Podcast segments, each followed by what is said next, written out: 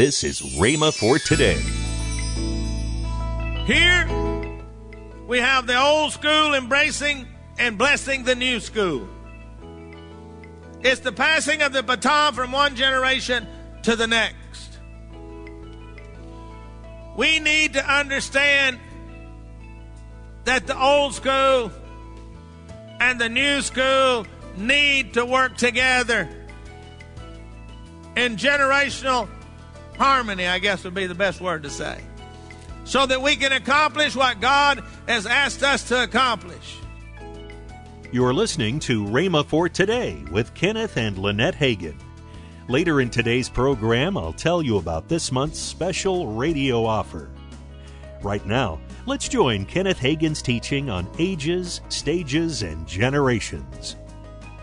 Let me give you some classic examples, or one classic example from the scripture of where this division caused a division this generational gap, this not understanding the energy of the new and the wisdom of the old.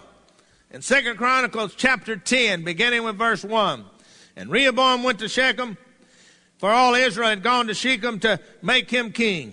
It happened when Jeroboam the son of Nebat heard it. He was in Egypt where he had fled from the presence of King Solomon that Jeroboam returned from Egypt. Then they sent for him and called him, and Jeroboam and all Israel came and spoke to Rehoboam, saying, Your father made our yoke heavy. Now therefore lighten the burdensome service of your father. His heavy yoke which you put upon us, and we will serve you. So he said to them, Come back in three days. So they departed. Then King Rehoboam consulted the elders who had stood before his father or with his father while he lived. How do you advise me to answer these people? And they spoke and saying, If you're kind to these people and please them and speak good words to them, they will be your servants forever. But he rejected the advice of the elders, had given him and consulted the young men who had grown up with him, who stood with him. And he said, What advice do you give me? How should I answer this?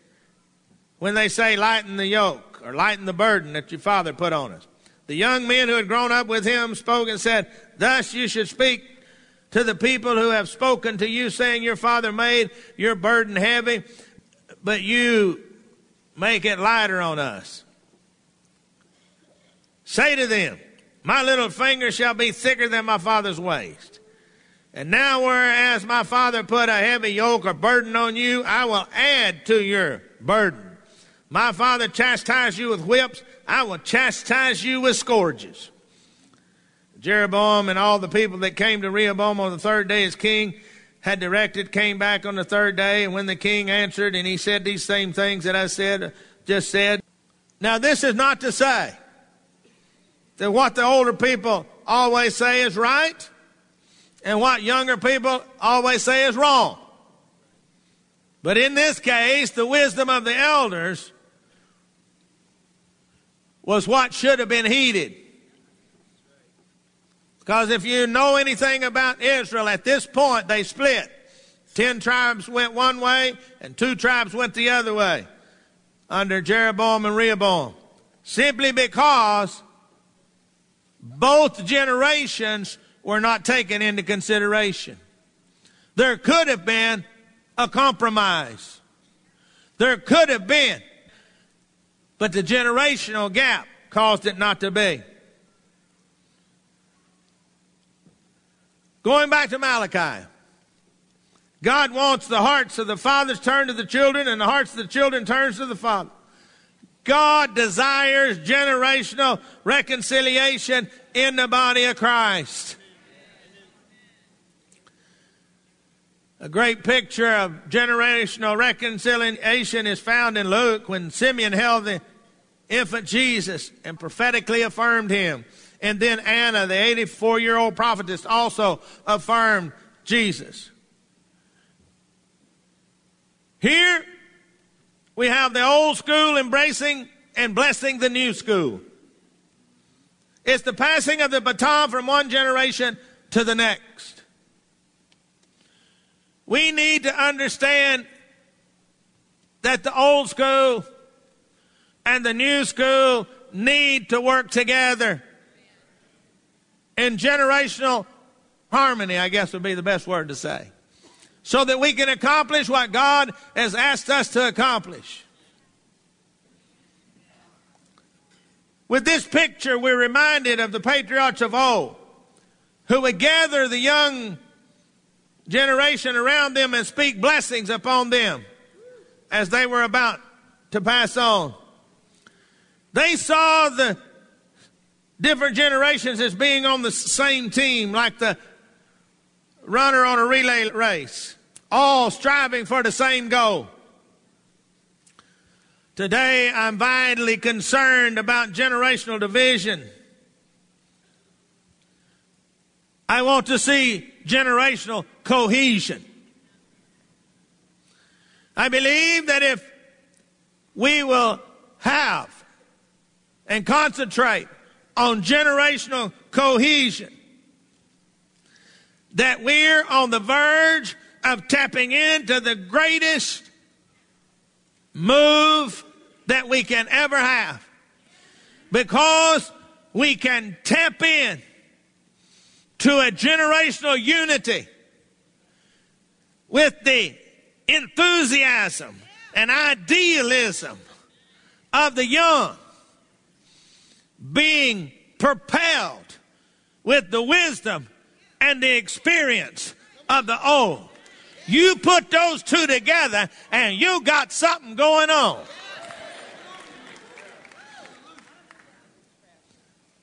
We as the old need to listen to the young and adapt and change. But we can give them some wisdom as they go as we adapt to change. As we sat in staff meeting, all of my staff that are a lot younger than I am, they all say to me, Pastor, you, you something else. You don't think like a 70 year old. I said, I, I'm not going to think old, but I am going to give you my wisdom. I am going to tell you some things I have experienced, and maybe you won't have to go down that road. Hello? We have, now listen to this, get a hold of this and listen good. We have ministry that's specifically geared toward the children, but we're one church. We have ministry that's specifically geared to the youth, but we're one church. We have ministry that's specifically geared to the singles, but we're one church. We have ministry that's specifically geared towards seniors, but we're one church. And what has happened? Reading in Rev magazine and Leadership magazine and some of the other ones. What is happening in the church world today is that you've got all of these churches within a church. And you got the children only looking at the children's pastor as their pastor. And the singles only looking at the singles pastor as their pastor.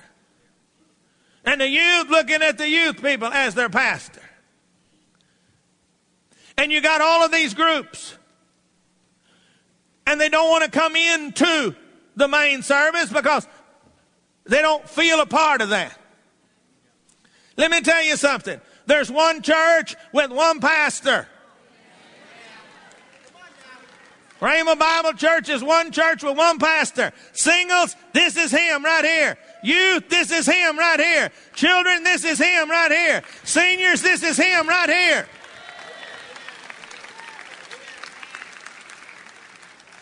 We have a bunch of associates, but one pastor. Why am I coming at you like this? Because I have been looking at this. I've been praying. I saw it happening in my own church. I saw the singles becoming a church within the church. I see the youth started to pull that way and I pulled them in and I've never, I saw that way back, so I never allowed them to have. See, I saw too many services where the children and youth never come in the main service. So when they graduated from high school, they were not a part of that church. And that is how all of these singles ministries got started. We need, God says we need to rise up specific type outreaches. But sometimes these are only for a limited time. And they will especially die if they're not a part of the greater body if they're isolated. Now, many things get started, but then they have to be a part of the greater. The Sunday school organization was founded in 1780 by Robert Raikes in England because the church wasn't doing anything for the kids. But it became a part of the church. Now it's still there in most churches, but it may have a different form. In recent years, all around the country, we have seen this 18 to 30 age group that wanted to be targeted because they weren't coming in and being a part of the one church. And it has caused a huge problem nationwide. Was it wrong? I don't think so. Does it mean that they were wrong or we're wrong? No. What I think it means is that anytime you have these ministries, it is vital that they maintain a connection in the church and not become an entity in itself. Welcome to Rhema for Today with Kenneth and Lynette Hagin. You can find more great materials by Kenneth E. Hagin, Pastor Hagin, and the rest of the Hagin family by visiting our online bookstore. Right now, I'd like to tell you about this month's special radio offer. The first item in the offer is the three CD series from Kenneth Hagin entitled Ages, Stages, and Generations. The next item is the Slimline book from Reverend Lynette Hagin called It's Your Time to Shine. We're also offering Reverend Craig Hagin's CD called This Is Only a Test. And to finish out this great offer is Reverend Denise Hagin Burns's CD Living in Continual Peace. All this for the special price of $22.95. That's $18 off the retail price. Call toll free 1 888 Faith 99. Again, call toll free 1 888 Faith 99. You can also order online at rhema.org. That's R H E M A dot O R G. rhema.org. Or if you prefer to write to Kenneth Hagin Ministries, our address is P.O. Box 50126, Tulsa, Oklahoma 74150. We always love to hear from our listeners, so write in or email us today and become a part of Rhema for Today. Now, let's join our special guest hosts, Craig Hagin and Denise Hagin Burns, we're going to be coming to the Washington area, Vancouver, Washington. Um, our parents, Ken and Lynette Hagin, are doing a Living Faith Crusade at Faith Center Church. Pastors Glenn and Teresa Johnson. You can go to rhema.org for more details. That's going to be April 28th through the 30th. And also, we'll be in the Boise, Idaho area in Meridian, Idaho on May 1st through the 3rd at Life Church, Pastor Mark and Amy Bohr. Please visit rhema.org for all the details and service times. Tomorrow on Rhema for Today, we'll continue Kenneth Hagin's life changing teaching.